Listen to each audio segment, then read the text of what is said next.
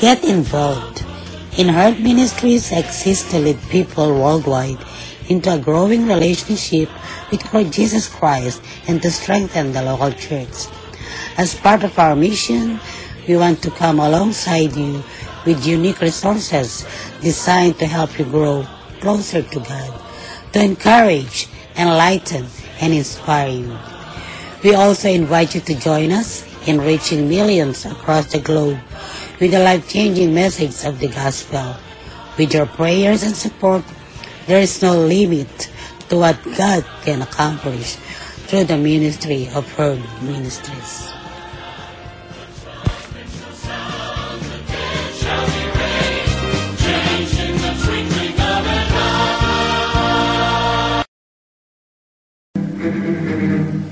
Herd Ministries Podcast Radio. Nadidinig ang inyong mga boses. Sumasahimpapawid araw-araw sa Anchor Podcast at sa iba pang podcast apps sa inyong mga gadgets. Mapapakinggan sa Anchor FM, Breaker, Google Podcast, Pocket Cast, Radio Public, Spotify at Copy RSS.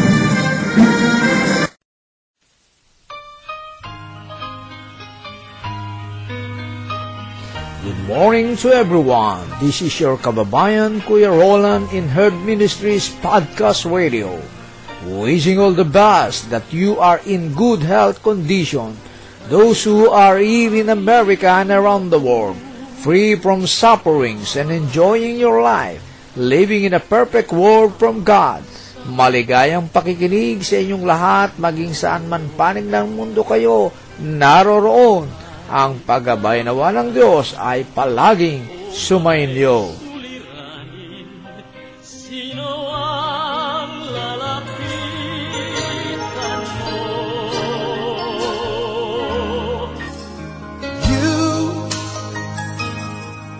Know you're everything that I've been looking for.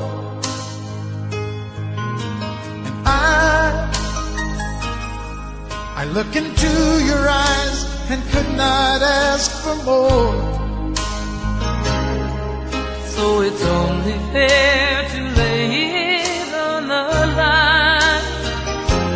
Hold on, I'm gonna need a little time. But if I ever fall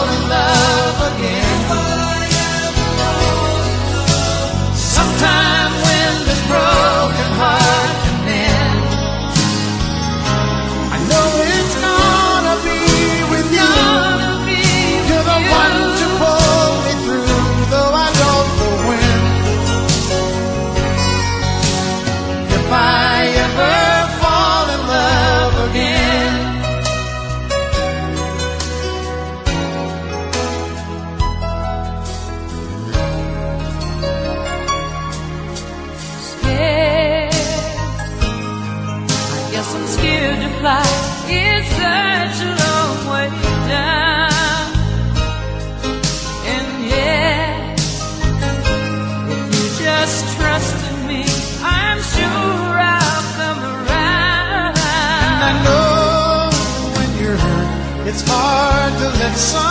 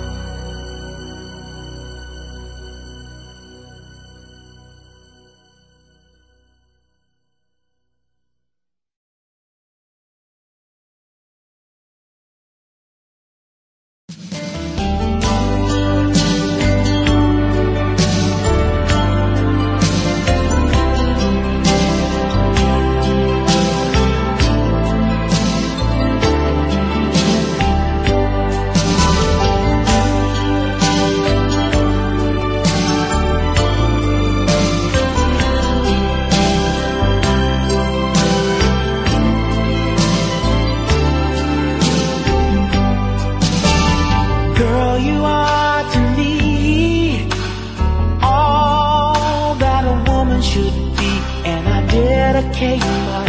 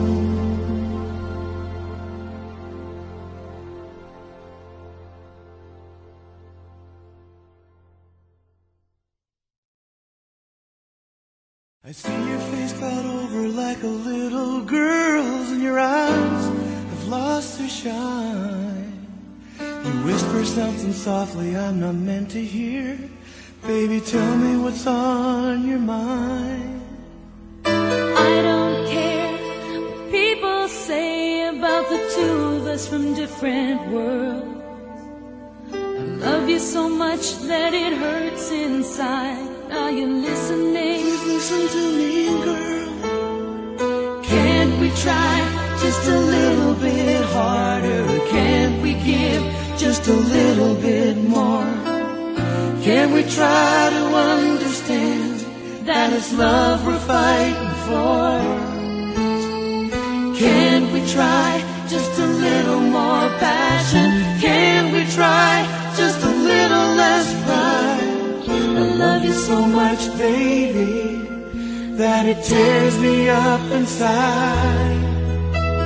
I hear you on the telephone, but God knows who, spilling out your heart for free. Everyone is someone they can talk to. Girl, that someone should be me. So many times I tried to tell you, it just turned. How did I know? My life is changing so fast now. Leaves me lonely and afraid. Don't be afraid, no. Can't we try?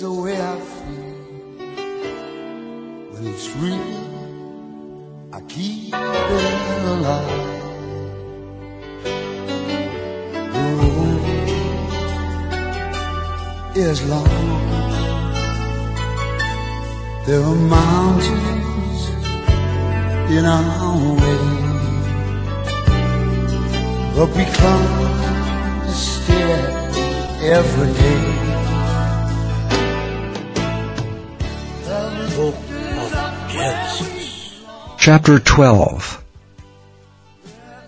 Now the Lord had said unto Abram, Get thee out of thy country and from thy kindred, and from thy father's house, unto a land that I will show thee. And I will make of thee a great nation. And I will bless thee, and make thy name great, and thou shalt be a blessing.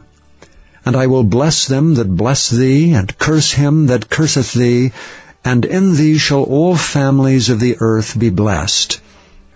So Abram departed as the Lord had spoken unto him, and Lot went with him. And Abram was seventy and five years old when he departed out of Haran. And Abram took Sarai his wife, and Lot his brother's son, and all their substance that they had gathered, and the souls that they had gotten in Haran, and they went forth to go into the land of Canaan. And into the land of Canaan they came. And Abram passed through the land unto the place of Sychem, unto the plain of Morah, and the Canaanite was then in the land. And the Lord appeared unto Abram and said, Unto thy seed will I give this land. And there builded he an altar unto the Lord who appeared unto him. And he removed from thence unto a mountain on the east of Bethel, and pitched his tent, having Bethel on the west, and Hai on the east, and there he builded an altar unto the Lord, and called upon the name of the Lord. And Abram journeyed, going on still toward the south. And there was a famine in the land, and Abram went down into Egypt to sojourn there, for the famine was grievous in the land. And it came to pass, when he was come near to enter into Egypt, that he said unto Sarai his wife, Behold, now I know that thou art a fair woman to look upon. Therefore it shall come to pass, when the Egyptians shall see thee, that they shall say, This is his wife. And they will kill me, but they will save thee alive. Say, I pray thee, thou art my sister, that it may be well with me for thy sake, and my soul shall live because of thee. And it came to pass that when Abram was come into Egypt, the Egyptians beheld the woman, that she was very fair.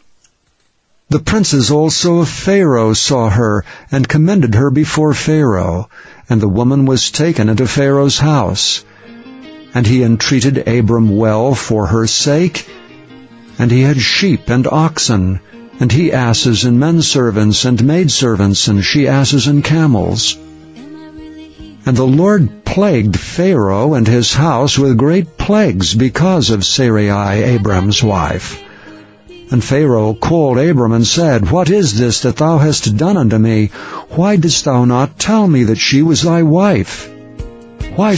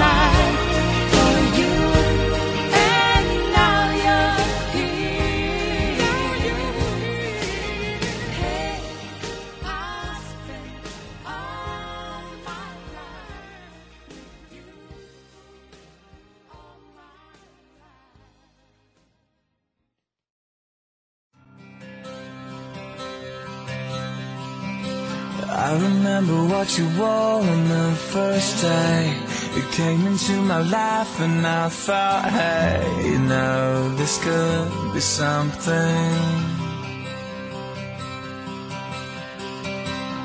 Cause everything you do and words you say, you know that it all takes Book my breath of Deuteronomy. Chapter 12 These are the statutes and judgments which ye shall observe to do in the land which the Lord God of thy fathers giveth thee to possess it, all the days that ye live upon the earth. Ye shall utterly destroy all the places wherein the nations which ye shall possess serve their gods, upon the high mountains and upon the hills, and under every green tree. And ye shall overthrow their altars, and break their pillars, and burn their groves with fire.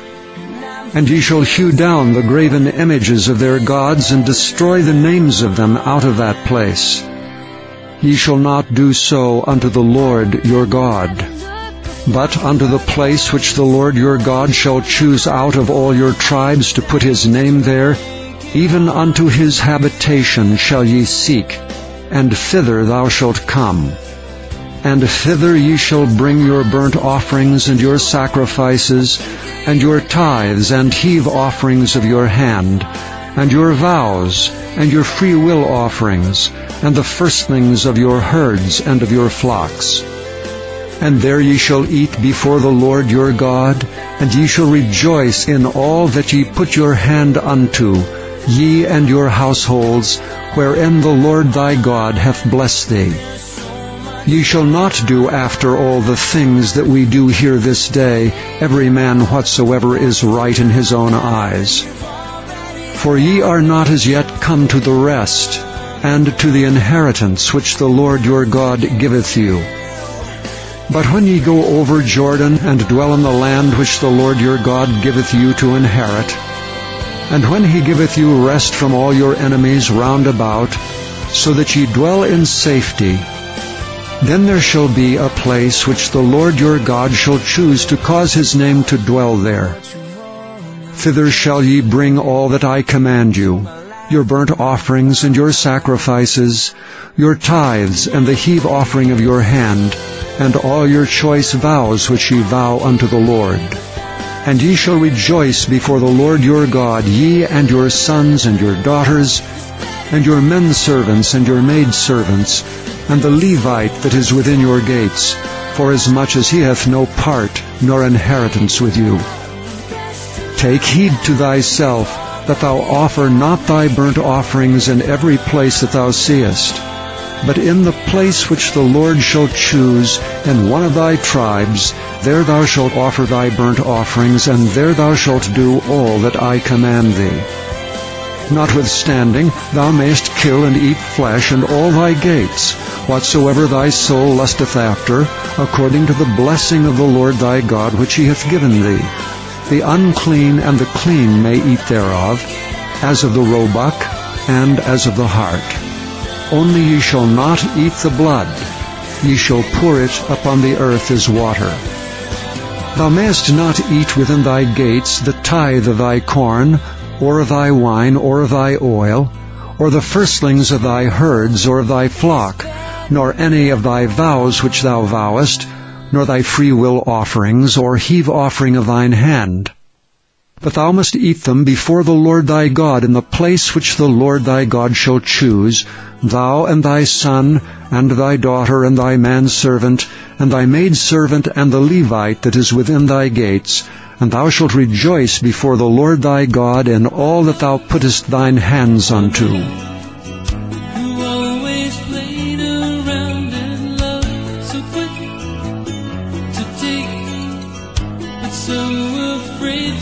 you.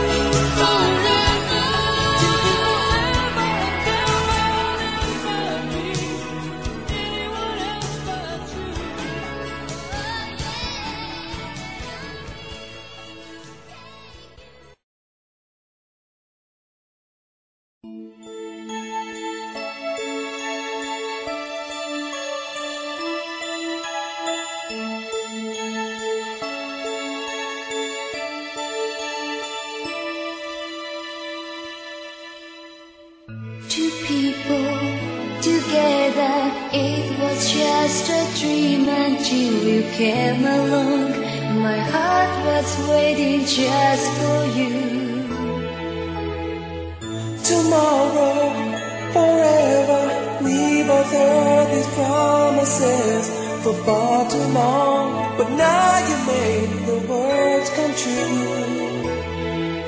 So touch me now. I need to have you close tonight and show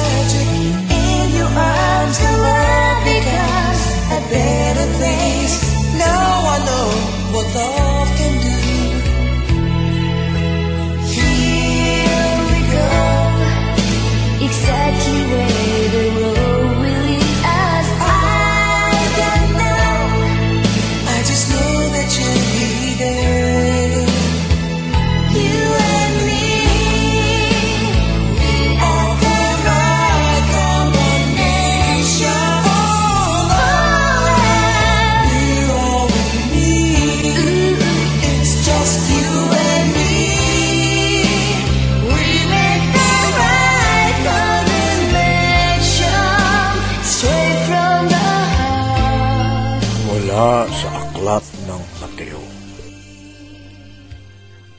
Kabanatang 26 Matapos ituro ni Jesus ang lahat ng ito, sinabi niya sa kanyang mga alagad, Gaya ng alam ninyo, dalawang araw na lang at kapistahan na ng Pasko, at ipagkakanulo ang anak ng tao upang ipako sa krus.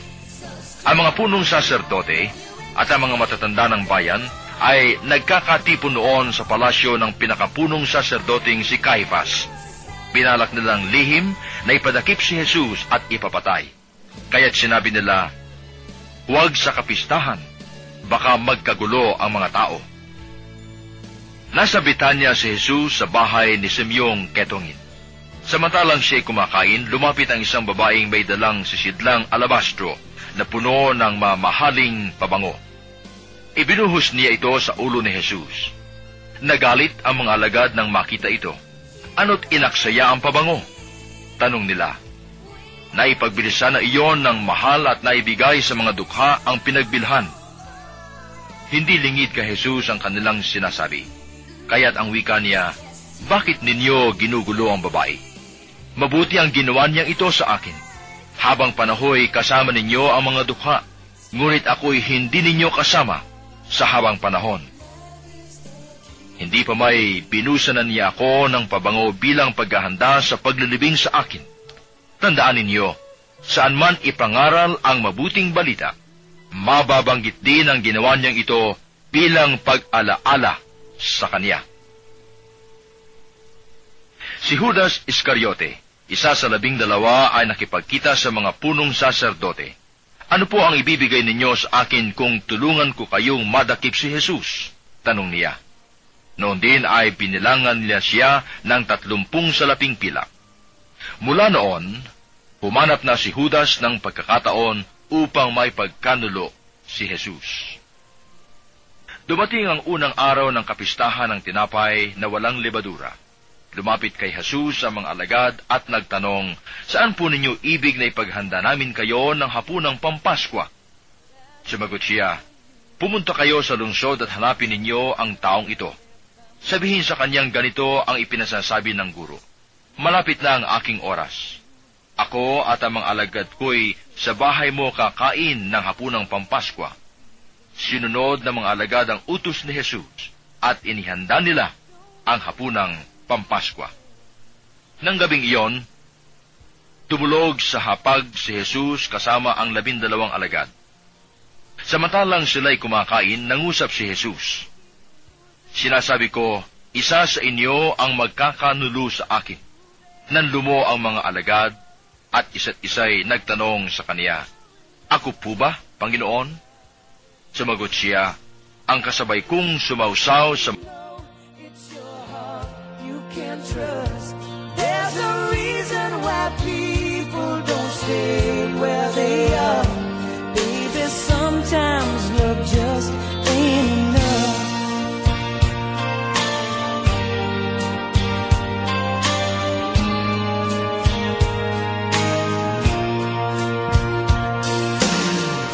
Now I could never change you. I don't wanna blame you. Baby, don't have to take the fall. Yes, I may have hurt you, but I did not desert you. Maybe I just wanna have it all. It makes a sound like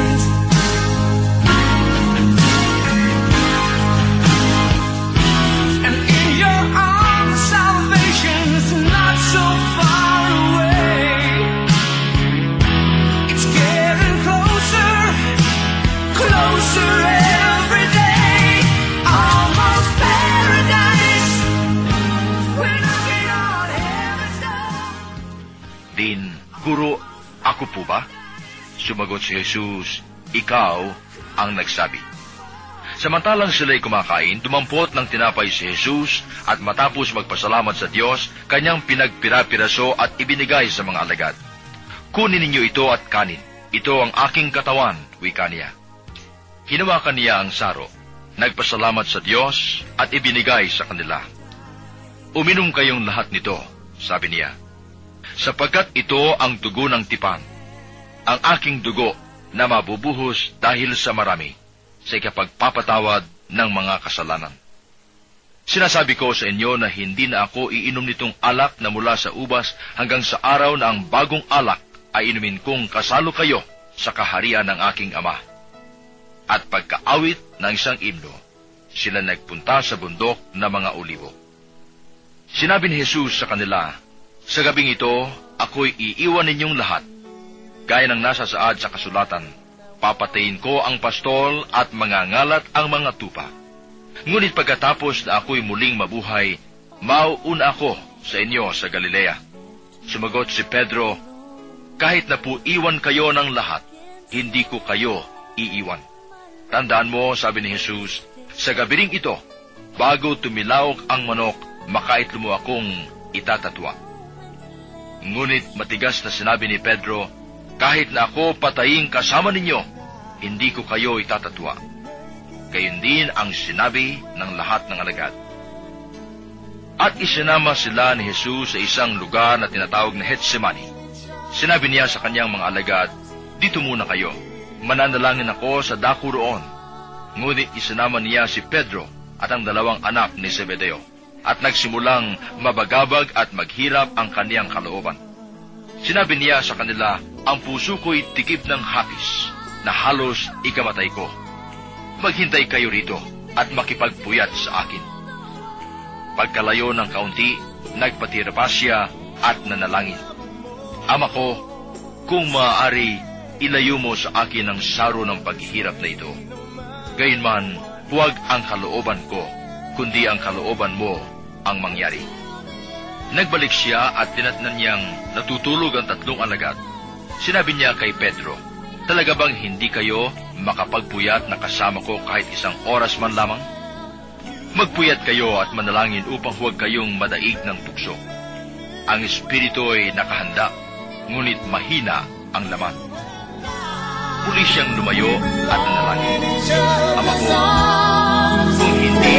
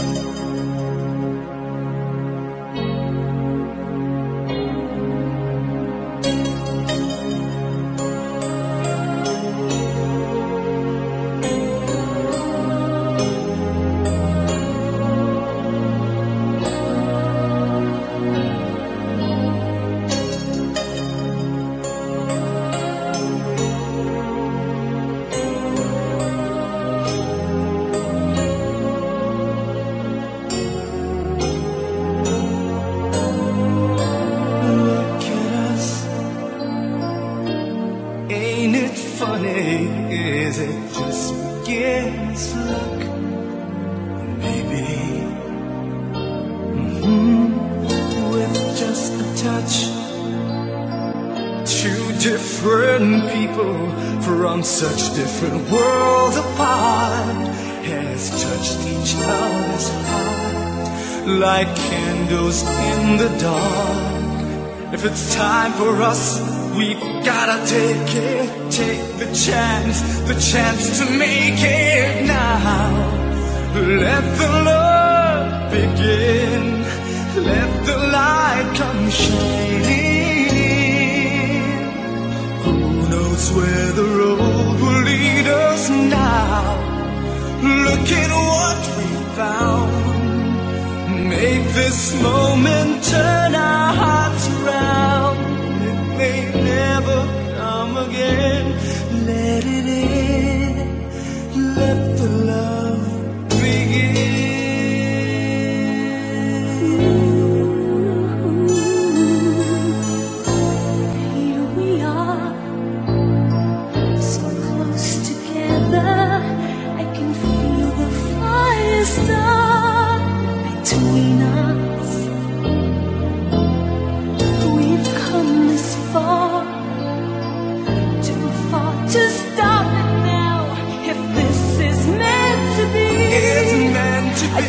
for you and me. For you and we me. found our destiny. Now we're Looking at a new forever.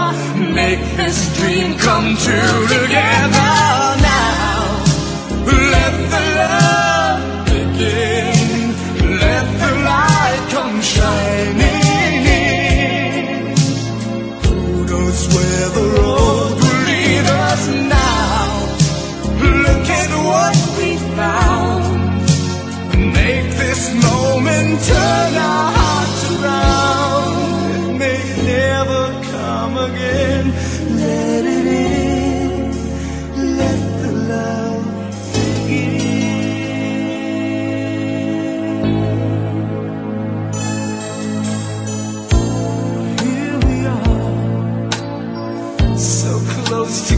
together.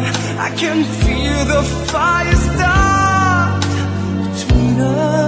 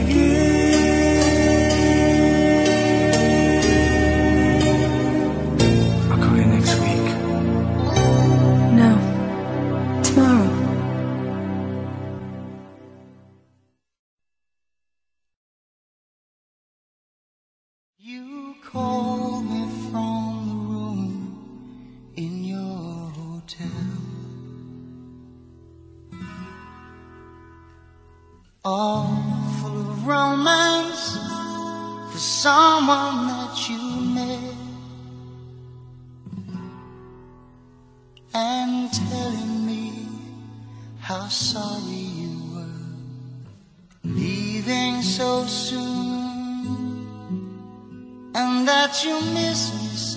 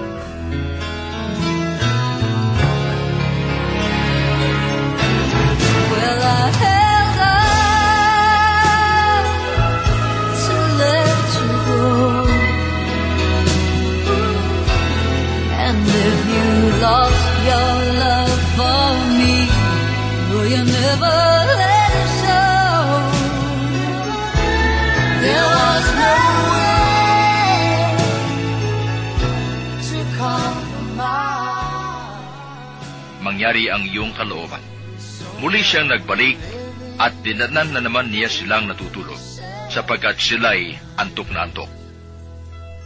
Iniwan niya uli ang tatlong alagad at muli siyang nanalangin. At yun din ang sinabi. Nagbalik na naman siya sa mga alagad at sinabi sa kanila, Natutulog pa ba kayo at nagpapahinga? Dumating na ang oras na ipagkakanuluang anak ng tao sa mga makasalanan. Tayo na. Narito na ang magkakanulu sa akin. Nagsasalita pa si Jesus nang dumating si Judas, isa sa labing dalawa. May kasama siyang maraming tao na may dalang mga tabak at mga pamalo. Galing sila sa mga punong saserdote at sa matatanda ng bayan. Bago pa sila dumating doon, ibinigay na ng taksil ang ganitong hudyat. Ang hagkan ko ang siya nating pakay. Takpin ninyo agad. Kaya't nilapitan ni Judas si Jesus at binati, Magandang gabi po, Guro. Sa kahinagkan. Sinabi sa kanya ni Jesus, Kaibigan, gawin mo na ang sadya mo. At nilapitan siya ng mga tao at tinakip. Nagbunot ng tabak ang isa sa mga kasama ni Jesus. Tinaga niya ang alipin ng pinakapunong saserdote at natigpas ang tainga niyo. Sinabi ni Jesus, isalong mo ang iyong tabak. Ang gumagamit ng tabak ay sa tabak mamamatay. Hindi mo ba alam na makahihingi ako sa aking ama ng higit pa sa labindalawang batalyon ng mga anghel at padadalhan niya ako agad? Ngunit paanong matutupad ang mga kasulatang nagsasabi na ito'y dapat mangyari? At pinalingan niya ang mga tao at sinabi, Ako ba'y tulisan at naparito kayong may mga tabak at mga pamalo para dakpin ako? Araw-araw, ako'y nagtuturo sa templo at hindi ninyo ako dinakip. Ngunit nangyaring lahat ito upang matupad ang sinulat ng mga propeta. Tumakas ang mga alagad at iniwan siyang mag-isa. Dinala si Jesus ng mga dumakip sa kanya sa bahay ni Caiphas, ang pinakapunong saserdote. Doon nagkakatipon ang mga eskriba at ang matatanda ng bayan. Sumunod sa kanya si Pedro, ngunit malayo ang agwat nila. Pagdating sa tahanan ng pinakapunong saserdote, pumasok siya sa patio at naupong kasama ng mga bantay upang makita kung ano ang mangyayari. Naghahanap naman ang mga punong saserdote at ang buong Sanedrin ng saksing magsisinungaling laban kay Jesus upang may papatay siya. Ngunit wala silang matagpuan. Bagamat maraming humarap at nagsabi ng kabulaanan, tungkol sa kanya. Sa wakas, may dalawang humarap at nagsabi, Sinabi ng taong ito, nagigibain niya ang templo at muling itatayo sa loob ng tatlong araw. Tumindig ang pinakapunong saserdote at sinabi kay Jesus, Wala ka bang may sasagot sa paratang na ito sa iyo? Ngunit hindi umimik si Jesus. At sinabi sa kanya ng pinakapunong saserdote, Iniuutos ko sa iyo, sabihin mo sa amin sa ngalan ng Diyos na buhay, kung ikaw ang Mesyas, ang anak ng Diyos. Sumagot si Jesus, Kayo na ang nagsabi, Ngunit sinasabi ko sa inyo, mula ngayon ay makikita ninyo ang anak ng taong nakaupo sa kanan ng makapangyarihan at dumarating na nasa alapap ng langit. Nang marinig ito ng pinakapunong saserdote, winahak niya ang sariling kasuotan at sinabi, Ito'y kalapastanganan sa Diyos. Hindi na natin kailangan ang mga saksi. Narinig ninyo ang kanyang paglapastangan sa Diyos. Ano sa palagay ninyo? Sumagot sila, dapat siyang mamatay. Siya ay nilura nila sa mukha at pinagsusuntok. Sinampal naman siya ng iba at ang sabi, Kristo, hulaan mo nga kung sino ang sumampal sa iyo. Samantala, si Pedro nakaupo sa patio. Nilapitan siya ng isang alilang babae at ang sabi, Kasama ka rin ni Jesus na taga Galilea, hindi ba? Ngunit itinanggi niya ito sa harapan ng lahat. Wala akong nalalaman sa sinasabi mo, sagot niya. Pumunta sa may pintuan si Pedro. Nakita siya ng isa pang alilang babae at sinabi sa mga naroon, Ang lalaking ito'y kasama ni Jesus na taga Nazaret. Muli siyang tumanggi. Isinusumpa ko, hindi ko nakikilala ang taong yan. Maya-maya'y lumapit kay Pedro ang mga naroon. Sinabi nila, Isa ka nga sa kanila, nakikilala sa iyong pagsasalita. Mamatay man ako, talagang hindi ko nakikilala ang taong yan, sagot ni Pedro. Siya namang pagtilaok ng manok. At naalaala ni Pedro ang sabi ni Jesus, Bago tumilaok ang manok, makaitlo mo kong itatatwa. Lumabas siya at nanangis ng buong kapaitan. Kapitulo 27